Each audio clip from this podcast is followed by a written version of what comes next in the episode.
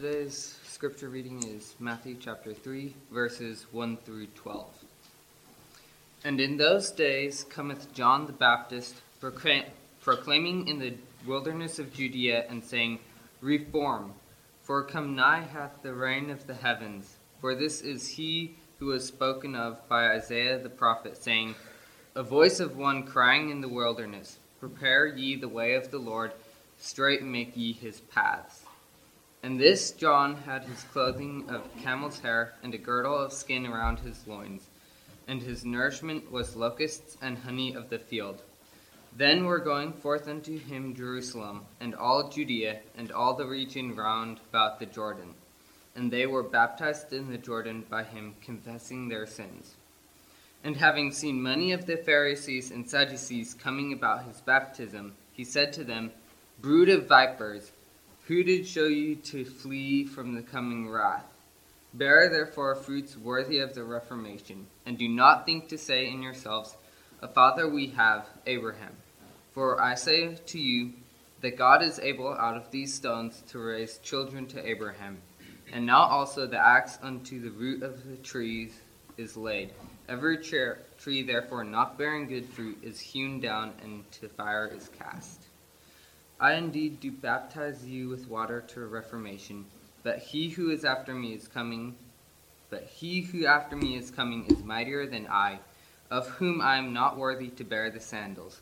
He shall baptize you with the Holy Spirit and with fire, whose fan is in his hand, and he will thoroughly cleanse his floor, and will gather his wheat to the storehouse, but the chaff he will burn with fire unquenchable.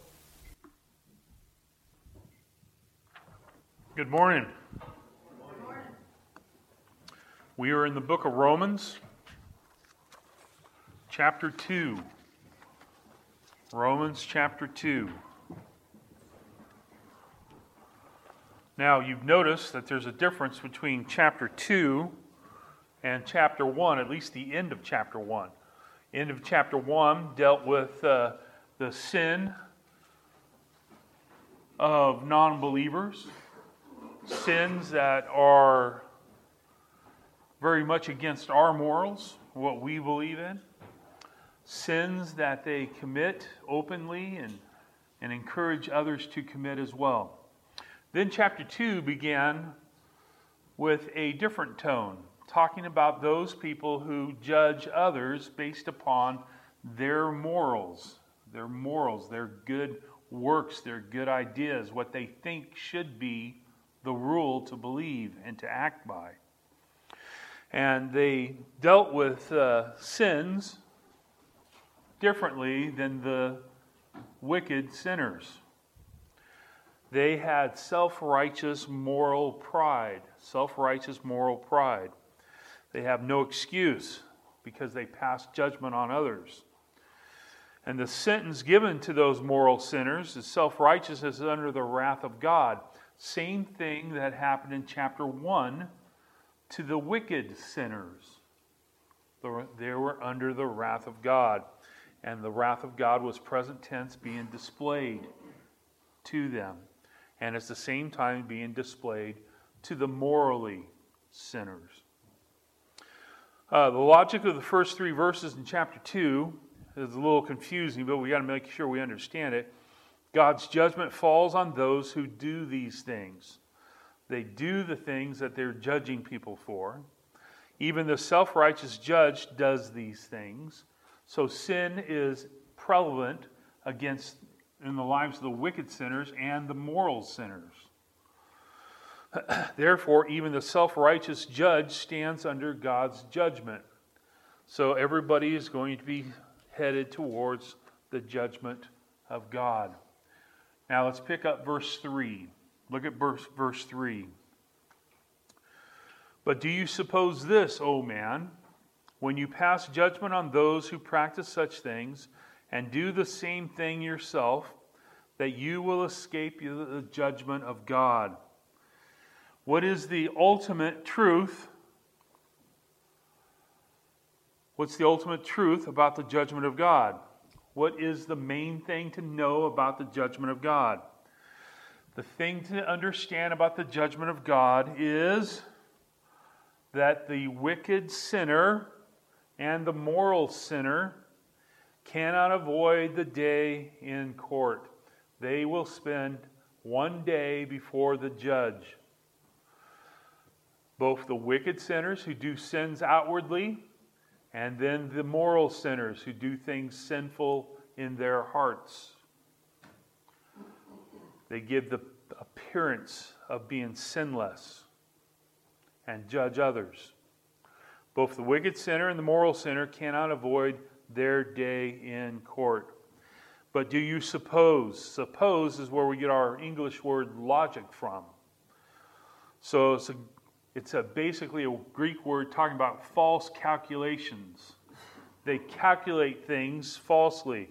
The moral sinners calculate that God will never ever judge them because they are good. They are good. They'll think they escape the judgment of God. The moral sinner joins God in condemning the unrighteousness of others, but then in his heart he practices the same sin. Practices the same sin. God, of course, cannot judge according to truth that we learn in verse 2 and allow someone who practices unrighteousness, verse 1, to escape judgment he will make his day in court before God. The good person who uses incorrect logic to determine what is good and evil will therefore, from a wrong basis, judges others and judges himself. So, what will happen? He'll stand before God. Oh man, you who pass judgment, Every moral sinner sees himself in a distorted mirror. You ever go to the, uh, the uh, what are they called? Come on. Fun houses, fairs, amusement parks. You ever go and look at the mirrors that make you look funny? Now, of course, I make those mirrors look good, but that is an interesting point that's being made here by Paul. You're looking at a mirror that is not giving you the correct view. You're looking in a mirror and it's not giving you the correct view. You think you can miss the day of judgment by doing good moral things and you don't realize that the good moral things that you try to do, you are still practicing the evil in your heart. You're still doing the sinful things. And that will not give you a true picture to first off judge yourself, and then won't give you the true picture to judge someone else. And we talked about that last week. You will not pass judgment a moral sinner cannot rely on his imperfect human judgment, even when he judges his own spiritual stand before a holy God. The hypocrite wants condemned sinners rather than pardon them or extend grace, he wants them judged. And he doesn't realize that he's laying up judgment for himself. A moral sinner's judgment never squares completely with the truth because he never knows the complete truth. And he thinks you will escape the judgment of God. Because of their moralism, they count on escaping God's judgment. Their moralism, they think God will let them off the hook.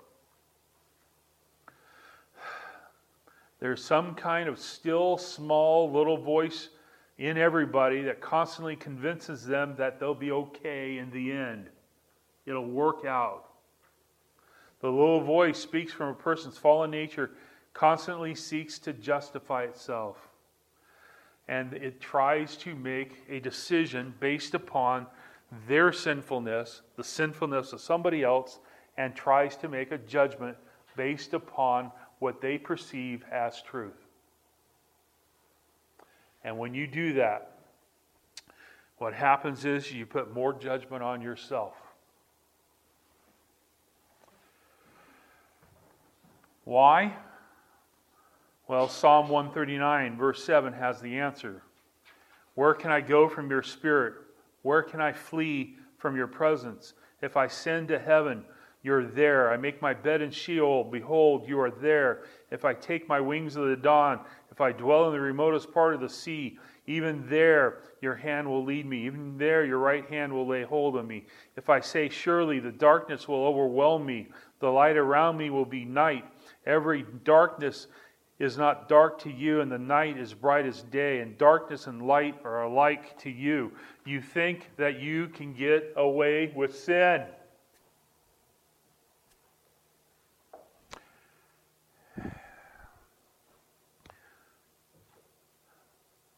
And you know what you're doing? The moral sinner, you know what he's doing? I think he's judging like trying to be a court judge. What happens with a court judge?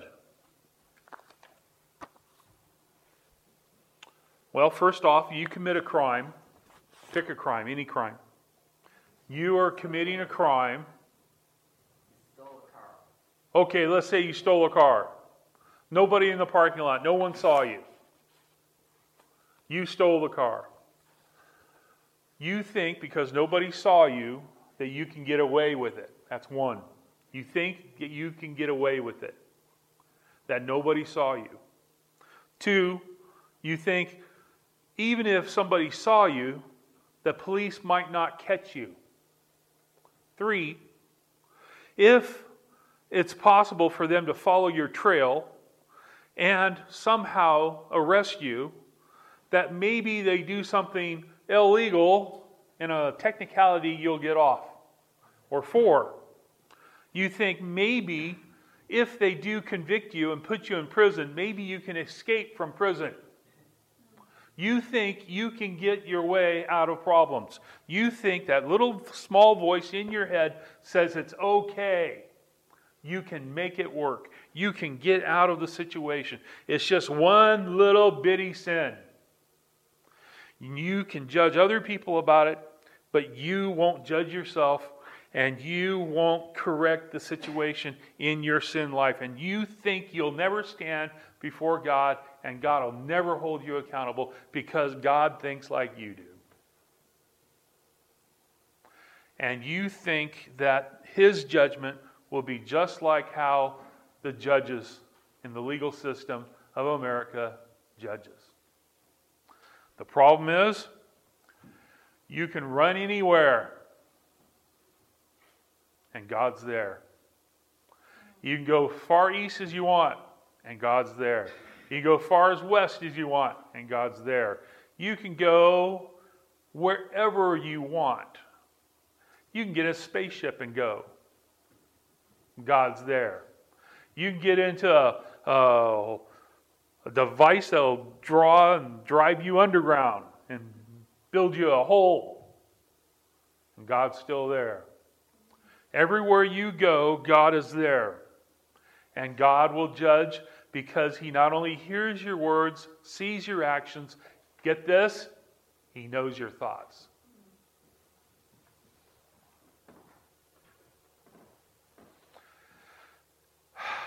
And still,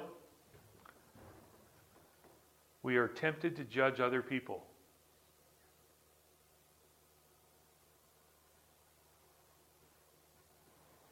We hear something, and automatically we judge them. We somehow put ourselves in a better moral state than those who sin. When in, in reality, the wicked sinner and the moral sinner are both sinners.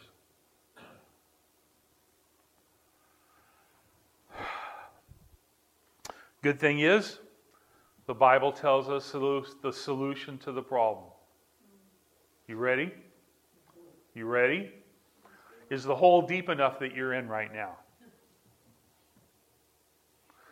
Has your rocket ship gone high enough yet?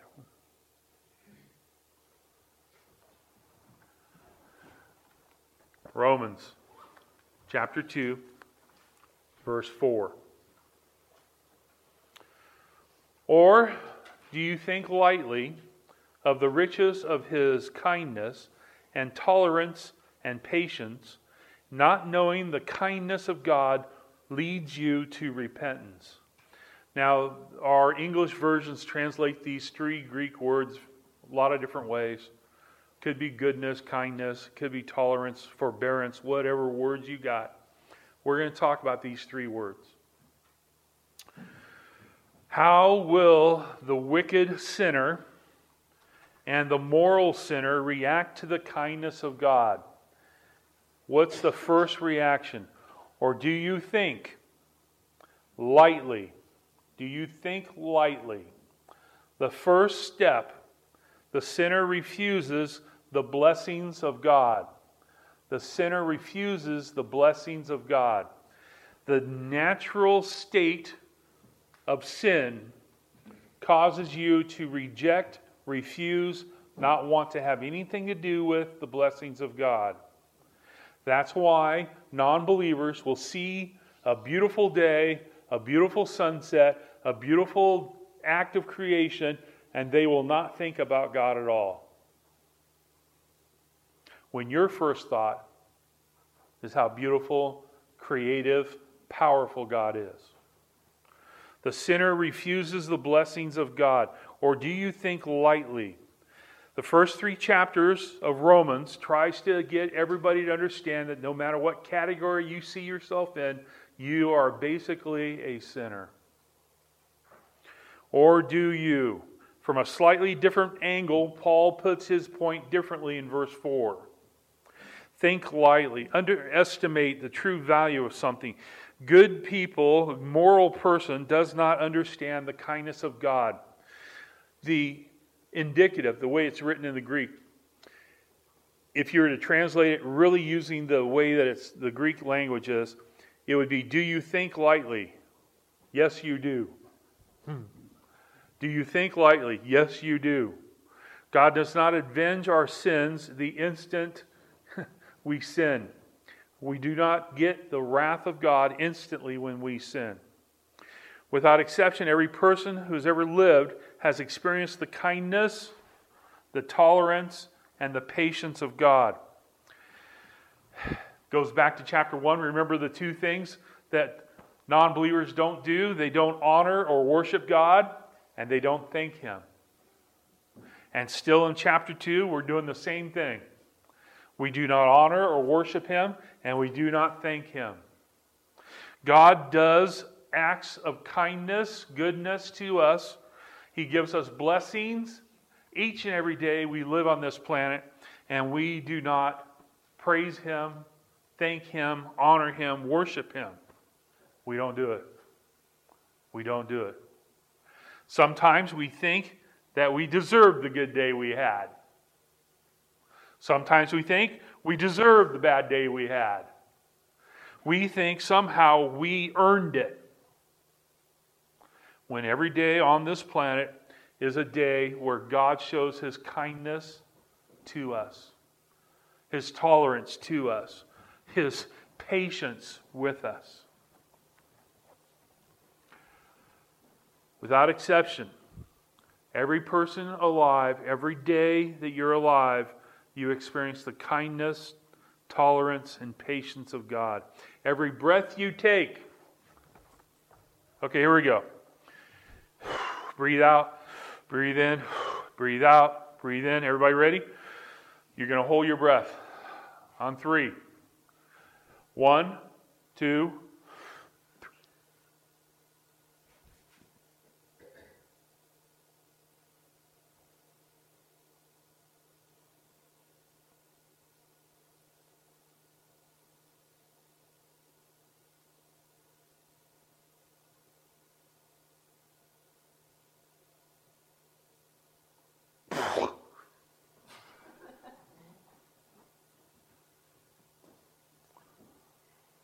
We just experienced the kindness of God. He gave you another breath of life. How should we respond to another breath of life? It should cause us to worship Him and cause us to thank Him. God is kind to us. And we do not worship and thank Him enough. God is the only source of kindness, goodness. He is the source of all goodness, all blessings. He is the source of it all. The moral sinner lives in sin and expects to escape punishment because he trusts that the blessings of God will continue and continue and continue, and that somehow the blessings of God is connected to his moral goodness. When the blessings of God is connected to God. Or do you not think lightly of the riches? The riches. The riches talk about his great abundance, a goodness for mankind. His riches govern all three terms the kindness, tolerance, and patience. His goodness is what he gives to us. Turn to Acts chapter 14, real quick. Real quick, hurry up. Acts chapter 14, verse 17. Acts chapter 14, verse 17. This is a good verse talking about the goodness of God. Verse 17. Is everybody there? Fast, fast, fast. Acts chapter 14, verse 17. And yet he did not leave himself without witness. What witness does God leave himself with? In that he did good. He did good. God's goodness is seen in his acts of goodness. He gave you rains from heaven, fruitful seasons, satisfying your heart with food and gladness. Everything that is good, God gives to you. It comes from God. If it's good, it's from God. God's goodness is seen in his blessings he gives to you, and all he wants in return is your worship and thanks.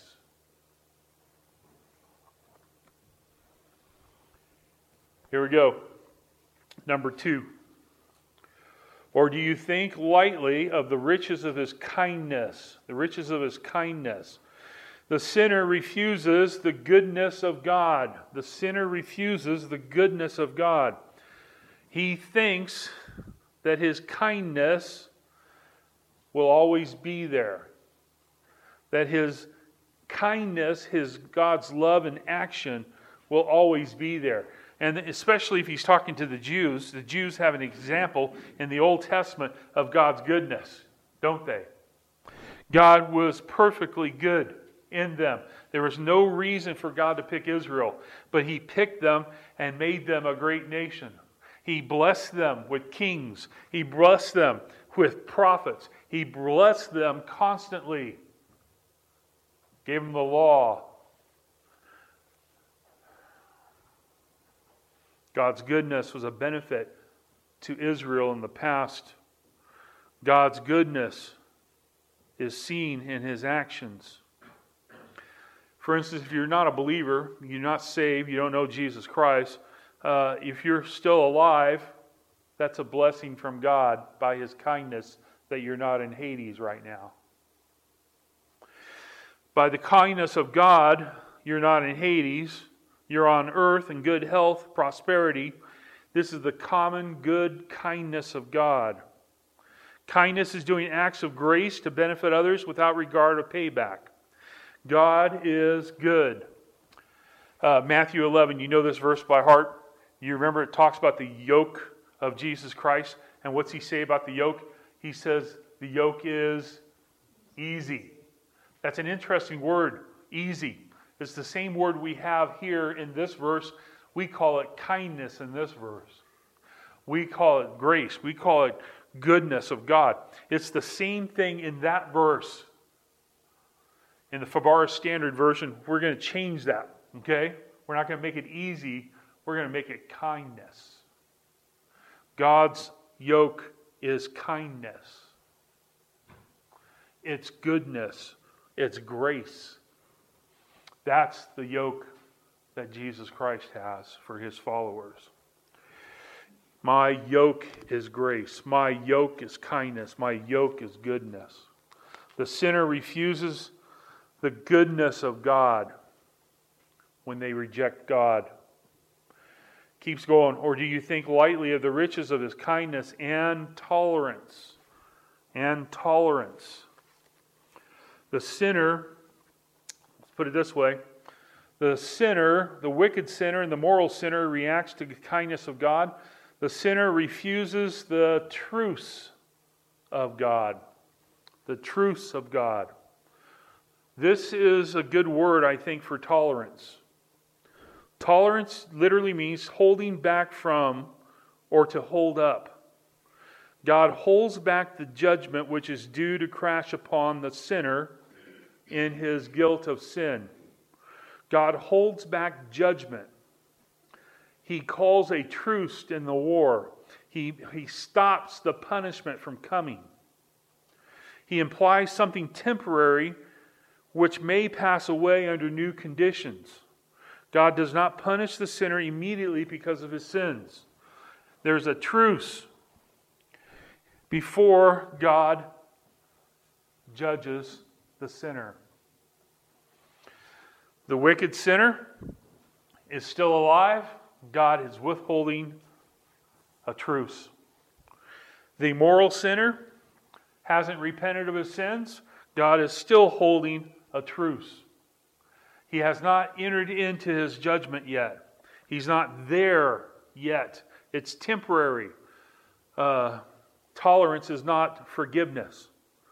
Tolerance is not peace describes God's patient and delaying judgment and punishment of people who sin and break the law. Third, fourth, whatever number we're on. Or do you think lightly of the riches of his kindness and the tolerance and patience? And patience. How will the wicked sinner and the moral sinner react to the kindness of God? Number four, the sinner refuses the timing of God. The sinner refuses the timing of God. God's timing is always different than our timing, isn't it? I think you've noticed that. You pray for things, God's timing is different than your timing. Your plans are not necessarily His plans. And the person that is a wicked sinner doesn't understand the patience of God. The moral sinner doesn't understand the patience of God they don't realize that God's patience is done for one reason for you to repent. Patience is the length of time God will display his kindness, and length of time that he'll display his tolerance and hold back due punishment. This emphasizes the person. God gives sinners time to repent. The moral sinning judge by his judging, which is contrary to God, provokes the judgment of God. When you sin, it promotes the judgment of God. You remember the flood came? Noah came. Noah had the message. How long did he preach for? 120 years God gave people on earth to get in the ark and repent of their sins. How many did it outside the family of Noah? None when the Old Testament and God had enough with Israel because they were not keeping the law, uh, the year of Jubilee specifically. They weren't keeping the law, they were breaking the law. How long did God hold off? He held off 800 years before he judged Israel and set them into captivity. Rather than asking why God allows bad things to happen to somewhat good people, I think the better question is to ask why does he allow seemingly good things to happen to obviously bad people? Because that is God's patience and kindness and tolerance with us. He gives you time to repent. He gives you time to repent. Here you go. Five. Or do you think lightly of the riches of his kindness and tolerance and patience, not knowing that the kindness of God leads you to repentance? How will the wicked sinner and the moral sinner react to the kindness of God? Number five, the sinner refuses the purpose of God. They will give you all kinds of reasons why they had a good day. They will never give you God's purpose for the reason to having a good day. The wicked sinner will do their wickedness and go to sleep. The moral sinner will do their wickedness and judging people and go to sleep. And they will never think about the reason why God gave them the day they had. The only reason, the only purpose of a good day for non believers is for them to repent. If you ever have a non believer tell you this week, boy, what a good day it was, you tell them the reason why it was a good day so they will repent of their sins. So they'll repent of their sins. Not knowing the kindness of God, not knowing the moral person should be able to see they need a Savior, but they don't. They're almost, they're almost a willful refusion to see the kindness of God, to see the tolerance of God, to see the patience of God. It's almost on purpose. The moral sinner does not want to be shaken out of their self satisfied sinful state. They don't want to recognize the kindness of God. Because if they do, they'll know they need to repent of their sins. The purpose of kindness of God is not to excuse men of their sins, but to convict them of their sins. The kindness of God does not excuse a person from God's righteous judgment. Everything that goes good in a non believer's life, everything is to get them to repent. And when they talk about a great day they've had, we should be able to answer the question they're raising Why did it happen to you today?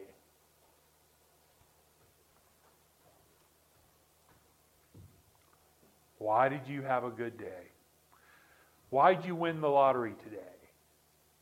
Why did you get a pay raise at work today? Why did everything go good for you today? The answer so they will repent of their sins. So they'll get right with God. The ultimate act of kindness, by the way, was the sending of Jesus Christ to die on a cross so that they'll have a way to repent of their sins. Ephesians 2 7, in the ages to come, that he might show the surpassing riches of his grace and the kindness towards us in Christ Jesus.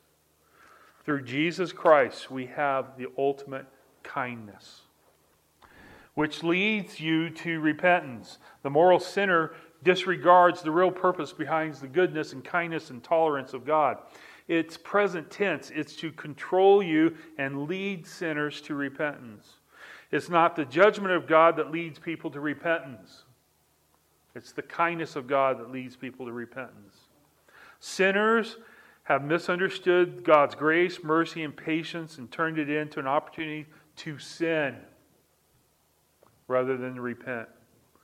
To repent, you understand what this word means? It means to change of mind and a change of behavior. It's an act of the will that turns from sin towards God. Repentance is being truly sorry about your sin against God, to stop doing it and put your hope and confidence in the Lord Jesus Christ. Repentance is the submission of your will to God's will.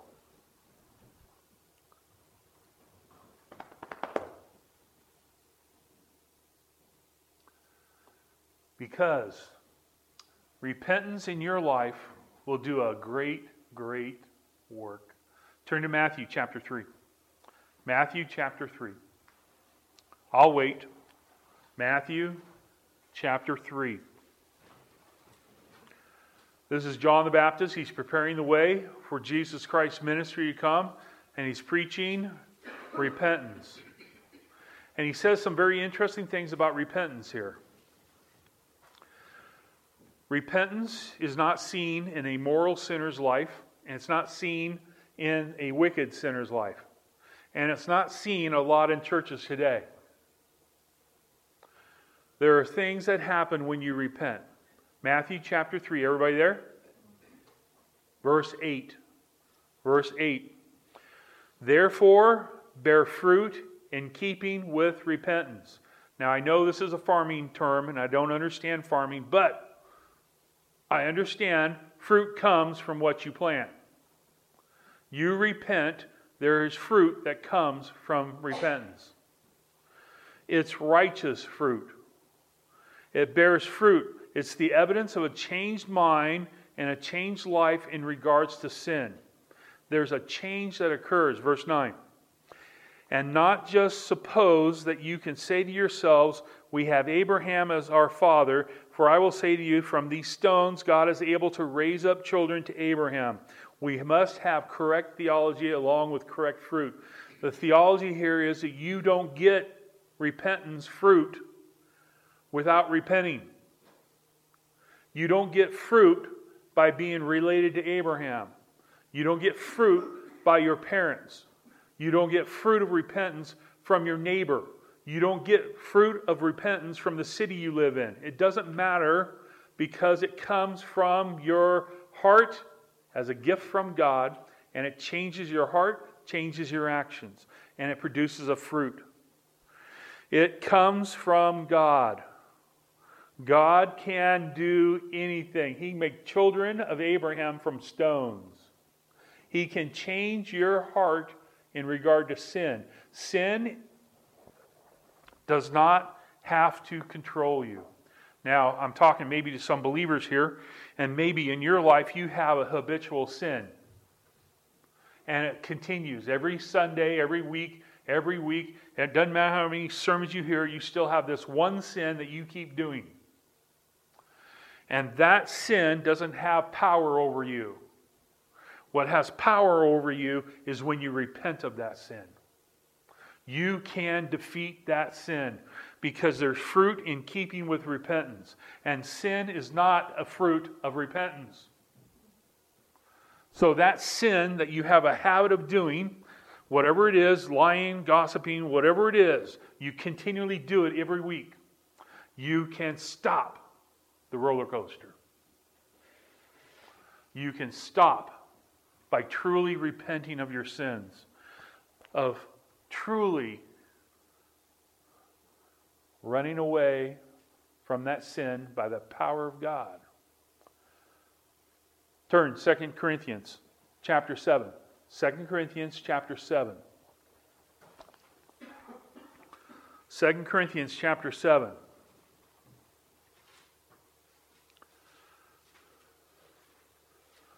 chapter 7, 2 Corinthians. If you get to 1 Corinthians, keep going.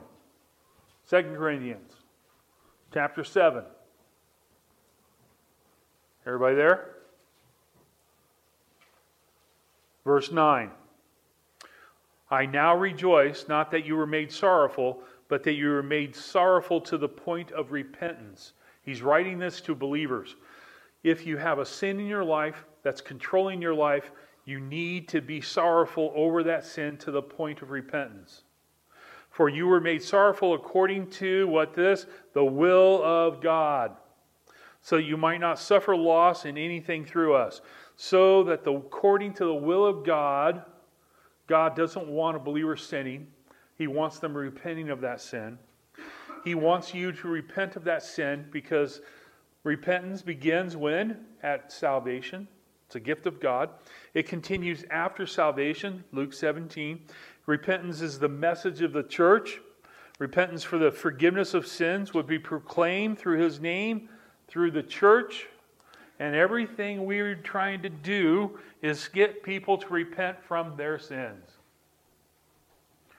And if you're grabbing on to a sin that you keep doing every week, you're not helping the church. We're in the business of getting people to repent. Repent. Application. Will I praise God for my salvation, knowing that I did nothing to earn it or deserve it, and tell sinners that there is a path to God's blessing, and it begins with repentance? Let me say that again. Well, I praise God for my salvation, knowing that I do, did nothing to earn it or deserve it, and tell sinners that there's a path to God's blessing, and it begins with repentance. The greatest reason why you should not you should prepare to meet God is because you must meet God. You must meet God. And you have to have your sins taken care of. There was a story about a tribe that was in Russia. In Russia, they had Indians like we had Indians in our nation. And Russia had Indians, and there was one powerful tribe. It was a very large tribe, and uh, had a very strong leader in that tribe. And he was uh, he was leader because of his physical strength and also because of his fairness and impartial, impartiality. In his village, there was a bunch of thefts that occurred in the village. And the ruler of the village tried to find out who was stealing. Couldn't find out. He kept trying and kept trying. And it kept going on. There were more and more thefts in the village. And the ruler, the leader of the tribe, couldn't figure out who it was. And finally, he said, If the thefts continue, we're going to punish you with 40 slashes if we catch you. And they kept looking for the thief, kept looking for the thief, kept looking for the thief. Finally, they found the thief. And it was the ruler's mother. Time came to judge her. The whole village came out to see what the, judge, the leader would do. They tied the mother to the post. They got the whip ready to go. And just before the whip came down to the mother's back, the son stepped in, hugged his mother, and took the 40 lashes. Now, when you sin, either a wicked sinner or a moral sinner, you deserve lashes. For one sin, you, deter- you, de- you deserve an eternity in the lake of fire but there's somebody who takes your penalty from you. And he took your place on a cross a long time ago, was also lashed in the back. But he bled and died and carried your sins so that you could repent and place your faith in Jesus Christ.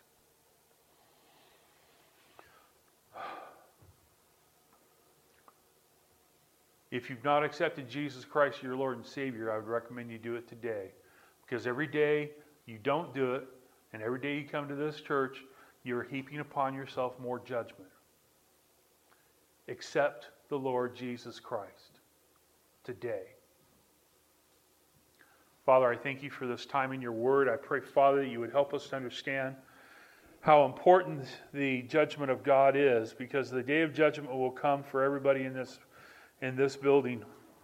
It will come, Father, for the believers at the Bema seat of Christ, where we'll be rewarded for our works. And I know, Father, for a fact that if it doesn't happen, if you don't stand before the Bema seat of Christ, you'll stand before the great white throne and be judged. And the sentence I know already is an eternity in the lake of fire. Father, I don't want anybody I'm going to meet this week to be in the lake of fire. The only way they will know that there is someone with kindness, tolerance, and patience is if I tell them. Pray, Father, you help me to be bold this week to tell people about Jesus Christ. I pray, Father, that you help us as a church to be bold to tell people about Jesus Christ. I pray, Father, that we would be excited for the opportunity to share the good news of Jesus Christ. with as many people as possible this week. Give us the words to say, give us the time to say it, give us the opportunity to expound upon your grace and goodness and kindness and tolerance and patience. Because Jesus Christ took the penalty of our sins on that cross. We thank you, Father, for that work and kindness. In Jesus' name we pray. Amen.